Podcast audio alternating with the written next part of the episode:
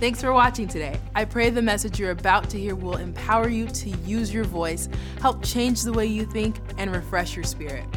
If you'd like to follow along with Pastor's notes, you can find them on the on demand page of walkingbyfaith.tv or on our app. Once again, we are learning about our trials and deserts in the series Valleys and Peaks. The temptations you face are the same as everyone else. The devil likes to try and tell you that you are alone, but when you are in Christ, you are never alone. In today's message, Victory, we are learning to flee from those temptations and to stand in the victory we have in Christ. Well, today I, I want to begin with 1 Corinthians chapter 10 and verse 13. And I want to talk about temptation. Now it says, There's no temptation that has overtaken you except that is common to man. When we're tempted, we think that we somehow are tempted in ways nobody else has been, that we have some VIP temptation, that, that it's not some demon, that it's probably the devil himself that is after us. But the Bible says that every temptation that you or I have ever faced is common. In other words, the devil does not have a whole lot of tricks. He comes with the same stuff again and again and again and again. And what you're facing, everybody else faces in some form or another. But God is faithful and will not allow you to be tempted beyond what you're able. So the fact that there is a temptation means that you can have victory. God will never allow you to be tempted beyond what you are able. But I love this, but with the temptation will also make a way of escape. You say, what does that mean? That means you run. Uh, uh, years ago, um, a guy said this to me. He said, uh, he said, well, he said, uh, I-, I can look at a pornographic magazine. He says, and it doesn't bother me. And I thought, you're nuts. All right? He says, I, I can just do it, and, and I'm so strong. And, and no, the Bible says, run. The Bible says, run. Flee youthful lust. Run. 1 John 5, verse 14. Whatever is born of God overcomes the world, and this is the victory that overcomes the world, our faith. See, you were born into victory. When you become a Christian, you're born into victory. What Jesus did, he didn't do for himself, he did for you and for me. As the Apostle Paul said, he said, My old man was crucified with Christ. The person that we were, God has taken to the cross with Christ, and he died, he was buried, he rose again, he ascended, and the Bible says you are seated together with him in heavenly places, far above principality, power, might, dominion, every name that's named, not only in this world, but in that which is to come. Now you say, I may not, I don't feel that. That doesn't change the reality. The reality is that you have victory in Christ. Now I want to go back to the book of beginnings, Genesis chapter 4. Adam and Eve have been taken out of the garden. Their two sons, Cain and Abel, are having some disagreement. And God is talking to Cain. And he said, Sin lieth at the door. Another translation, I read the, the ESV for about 10 years, and it says, Sin is crouching at the door. And, I really like that because when the devil shows up, he doesn't show up with a pitchfork, a red suit, and a tail. That's the, he, he's crouching, he's hiding. He comes in a deceptive way. He's trying to not be noticed. So sin, it lieth, it crouches at the door. And unto you shall be his desire. So he wants to take you out. But you shall rule over him. But you shall rule over him. Uh, uh realize that, that sin itself, if, if it was just like in, uh, how do say it, something wrong, it would have said it. But, but the actual Hebrew says him. Because the enemy, the devil, the same one that showed up in Genesis chapter 3 to tempt Adam and Eve, Satan, that he is the one that introduces, tries to bring us into a place of sin and bondage. And it says, you need to rule over him.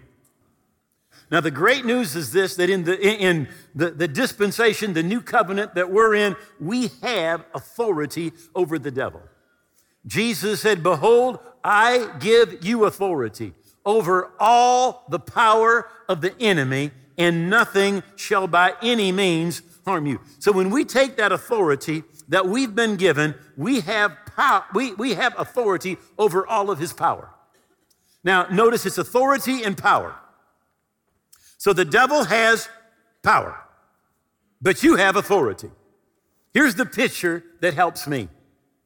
A police officer can stand at the corner and what he ha- and, and literally go out in the middle of the road,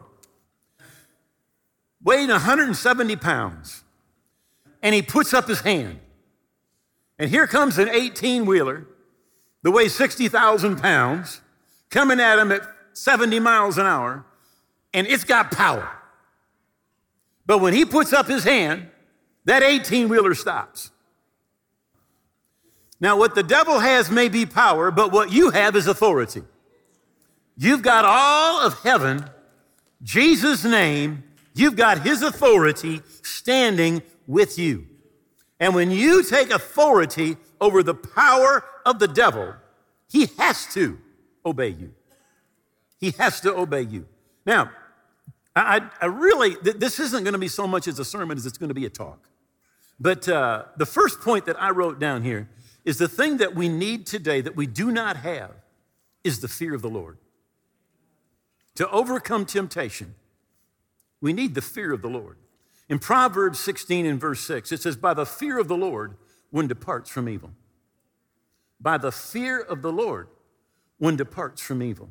Now, it's not talking about a fear like you're, you're cowering and hiding afraid, but it's talking about a reverence, a reverence of God.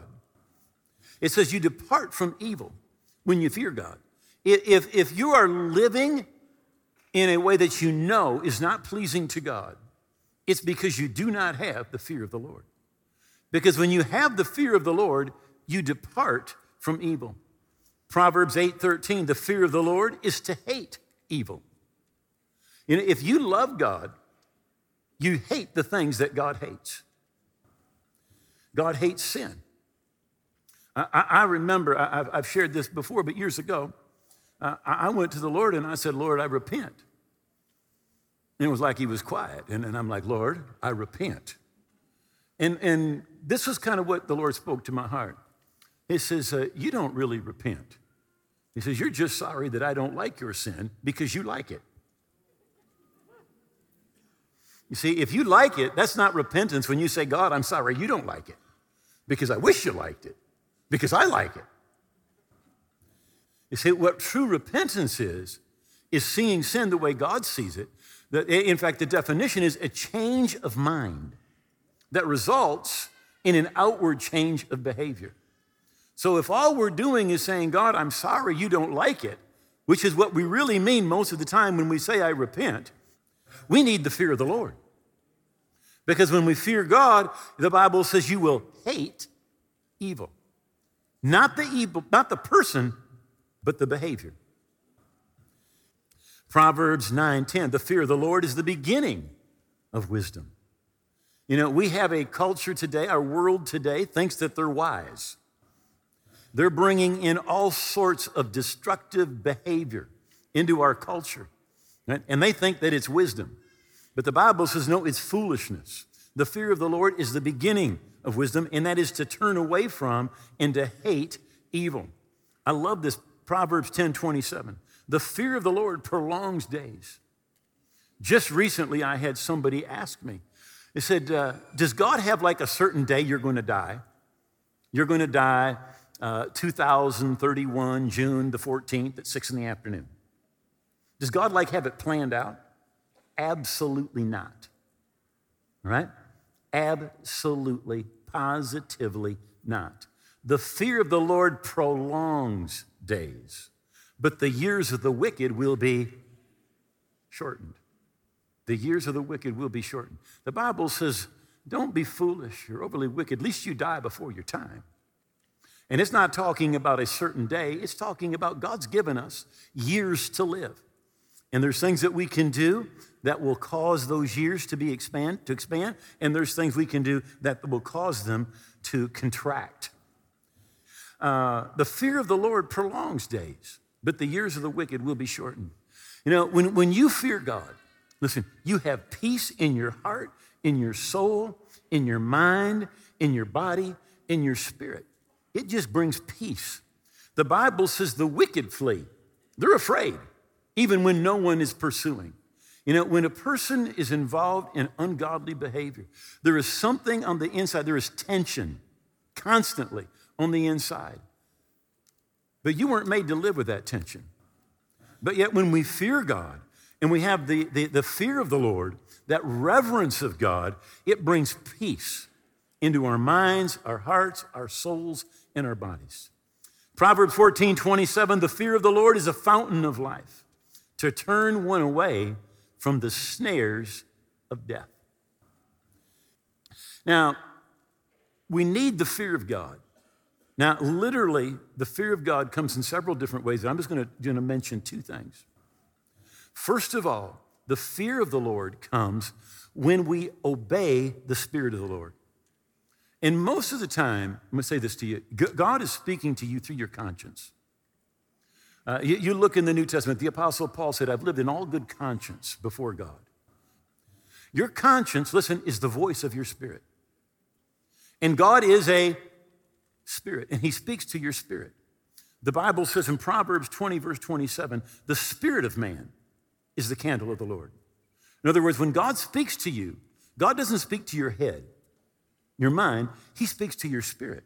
The spirit of man is the candle of the Lord. Now, the voice of your spirit is your conscience. It's your conscience. So, it, one of the ways that we develop the fear of the Lord is by obeying the Spirit of God or by obeying your conscience.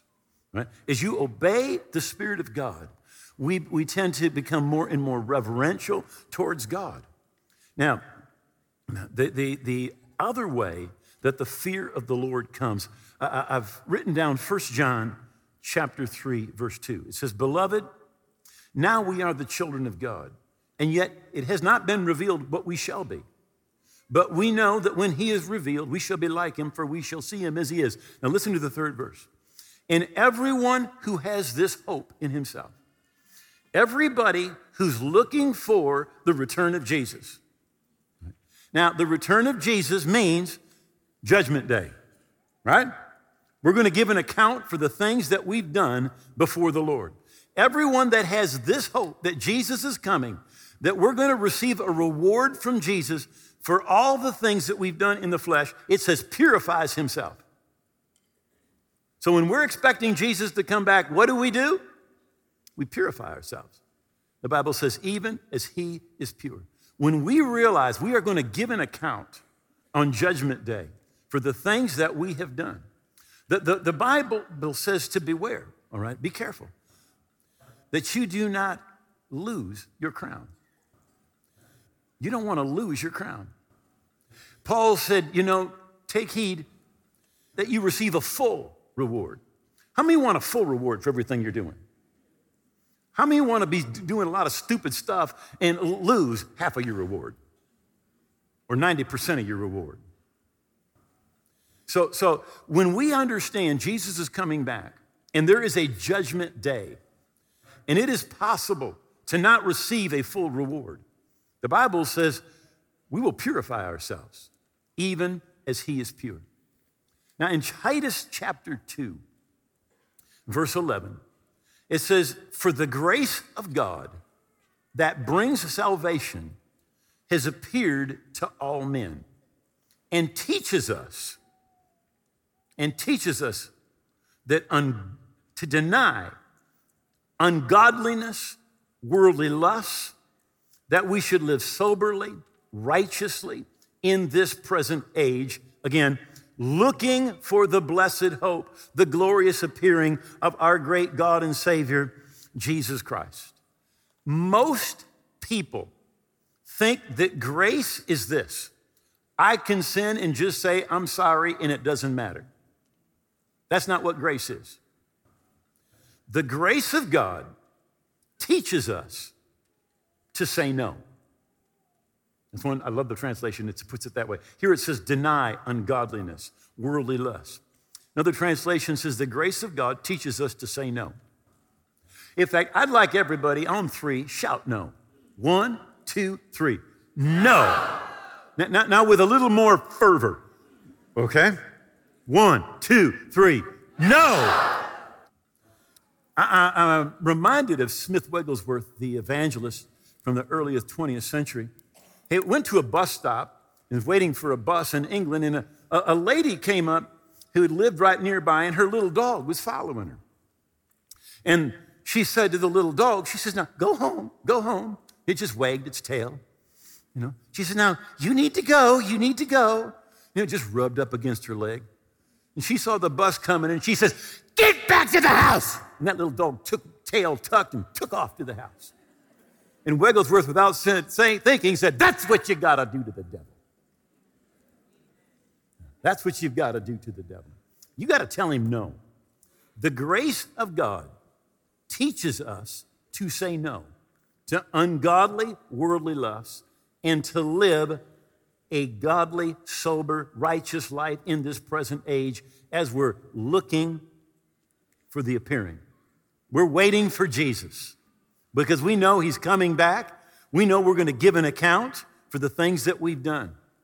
The Apostle Paul, as he's writing the church at Thessalonica, says, Grace to you and peace from God our Father and the Lord Jesus Christ. How do we get grace? Pray for grace. Ask God to give you grace every single day. Then I remember, particularly as a young person, I was under the impression that when you're young, you sow your wild oats, and when you're old, you're tame. How many of you kind of thought that? You know, you're young, you do all that. You, you, you all are lying. I know. all right? You think, you know, I'll just, I'll just do this when I'm young, and then I'm old, and, you know, I could, I'll be old. I can't have any fun when I'm old. I want you to listen to this. This, this verse blew me away. It's Ephesians 4 22.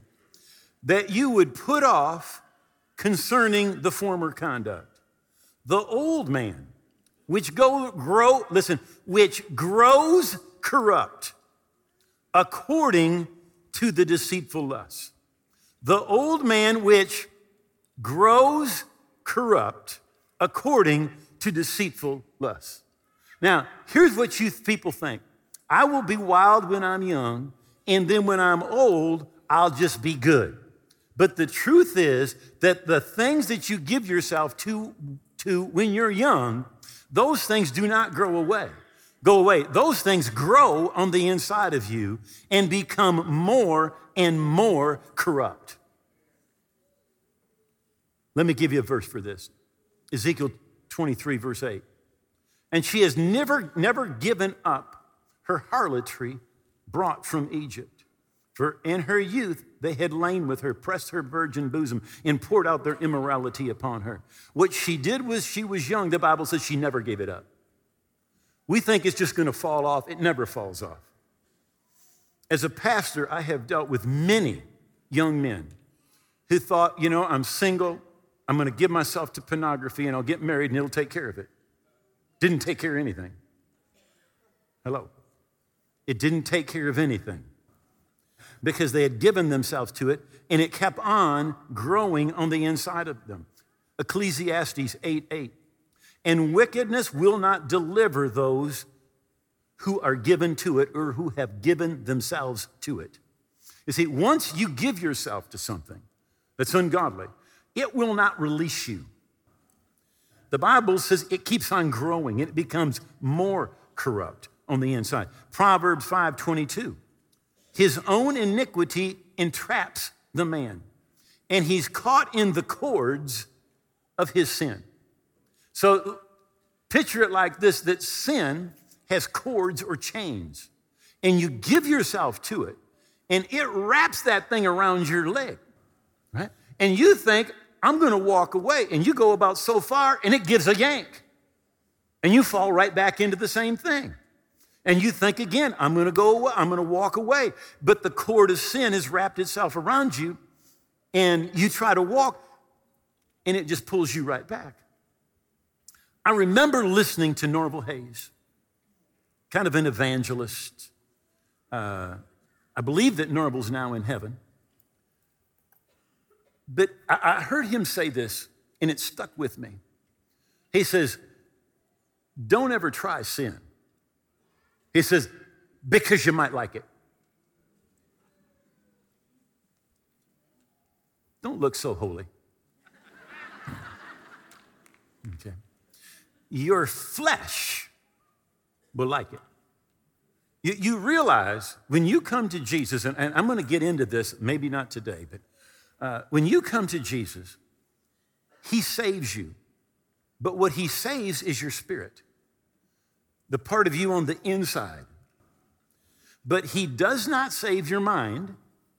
How many of you know after you're saved, you can still think stupid thoughts? Your thoughts don't automatically change. That's why the Bible says in, uh, excuse me, in, in Romans 12, 2, to be transformed by changing the way you. So to, to, to be transformed, you got to change the way that you think, not just receive Jesus. Because when you receive Jesus, it happens in here. 2 Corinthians 5, verse 17 says, If anyone is in Christ, you're a new creature, a new creation. Old things have passed away, all things have become new. See, in your spirit, the old is gone. In your spirit, you've become new. In your spirit, you're a child of God. In your spirit, you've got the life and the nature of God. But your mind is as big a mess as it was the day before you got saved. Right? And then your body, oh, your body. oh my goodness, your body. Uh, your body will not get saved until Jesus comes back. So the Bible says in Romans 7, I believe it is verse 23, that the law of sin abides in your members or your body. So your body is crazy. And your body will be crazy until Jesus comes back. So, so Norval said, Don't try sin. He says, You might like it because your body might like it. And here's the, the, the deal when we get saved, we're supposed to live out of our spirit. But most people don't. Most people live out of their body and out of their soul. And if you're living out of your body, the Bible calls you a carnal Christian. Okay? Uh, we get a, a carnal Christian uh, in, in uh, how many like Spanish food? Um, I love Spanish food. You know, we, we lived in Mexico. I love Spanish food, and uh, we'd have frijoles con carne. That, that's beans with meat. Frijoles, beans, con carne with, with, with meat. So basically, what it's calling, when it calls you a carnal Christian, it's calling you a meathead. that, that carne, the carne is just saying, look, you're, you're living out of your head, you're living out of your body, right? But you're supposed to be living out of your spirit. Because that's where the life of God is. That's where your victory is. Okay? Uh, point number five, at least in, in my point soon. I'm on page four, and my secretary said I got 80 pages in this thing, so we probably won't get done today. We'll probably never get done. we'll just quit. All right. Psalms 1. I worry about pastors that don't have anything to say. I really do. if I don't have anything to say, all I've got to do is watch television on the afternoon. Watch Oprah for, I've got it. I got 16 sermons right there. All right. Psalms 101, verse 2. I will behave myself wisely and give heed to the blameless way. And when will you come to me? I will walk within my house in integrity with a blameless heart. Now, the Living Bible says it this way I will try to walk a blameless path, but how I need your help, especially in my own house where I long to act as I should. How many of you say we need God's help? We need God's help every single day. And I love what it says here. He says, especially in my own home. Uh, you, you might be able to fake it someplace, but you can't fake it at home. Right? At home, everybody knows who the real you is. And it's at home more than any other place that, that what's on the inside of us needs to be lived out. The Bible says to work out your salvation. And literally, what it's saying is this that what's on the inside of you, you need to get working on the outside of you. Work out your salvation. What's on the inside, you need to get working on the outside. We all know the story, or, or I, I hope I better tell the story because not everybody does know the story.